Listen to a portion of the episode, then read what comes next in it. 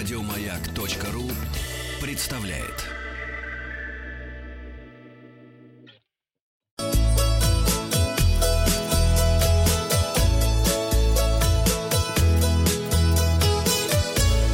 Роза ветров. Здравствуйте! Вы слушаете обзор новостей в сфере туризма. У микрофона Павел Картаев. Новости короткой строкой. Курорты Краснодарского края этим летом планируют принять около 7 миллионов туристов. Краснодарский и Ставропольский края, а также Крым станут наиболее популярными направлениями отдыха у россиян этим летом. На Камчатке создадут Всероссийский центр подготовки кадров для туризма.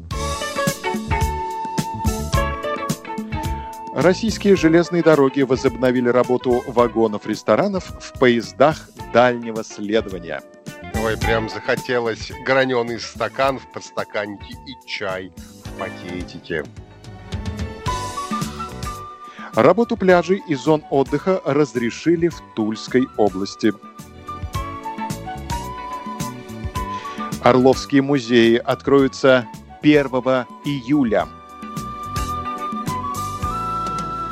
Европейский лоукостер Визейр открыл продажу билетов из Санкт-Петербурга в Зальцбург, Осло, Копенгаген, Стокгольм и на Мальту. Символами горного курорта «Роза Хутор» в Сочи станут три новых героя перезапуска советского мультфильма «Ну погоди» – Барсук Тим, Ежик Шу и Косуля Уля. Зарубежным новостям. В Гонконге вновь открылся парк развлечений Диснейленд. В Испании большинство жителей отказались от поездки в отпуск в этом году. Прага планирует изменить свой туристический имидж города шумных вечеринок и сделать упор на культурный и гастрономический туризм. На развороте сегодня материал ленты.ру отменено советское меню в российских самолетах. Подробности. Премьер-министр Михаил Мишустин отменил действовавший со времен СССР приказ о меню в российских самолетах, совершающих внутренние и международные перелеты. Документ, утвержденный 6 июня 1988 года, регулировал блюда, подаваемые стюардессами в авиалайнерах в качестве завтрака, обеда или ужина, а также вегетарианские опции.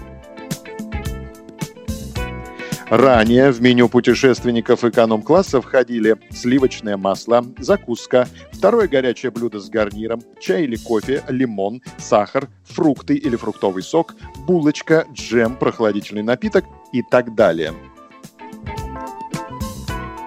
Согласно нынешнему законодательству, меню составляется и регулируется авиакомпаниями. Обычно перевозчики подают горячий обед, если полет длится более трех часов.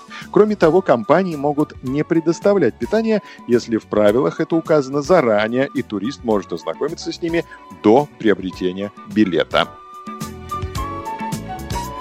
Подписывайтесь на подкаст «Роза ветров», чтобы быть в курсе главных новостей в сфере туризма. Обзор свежей турпрессы для вас подготовил Павел Картаев. Еще больше подкастов на радиомаяк.ру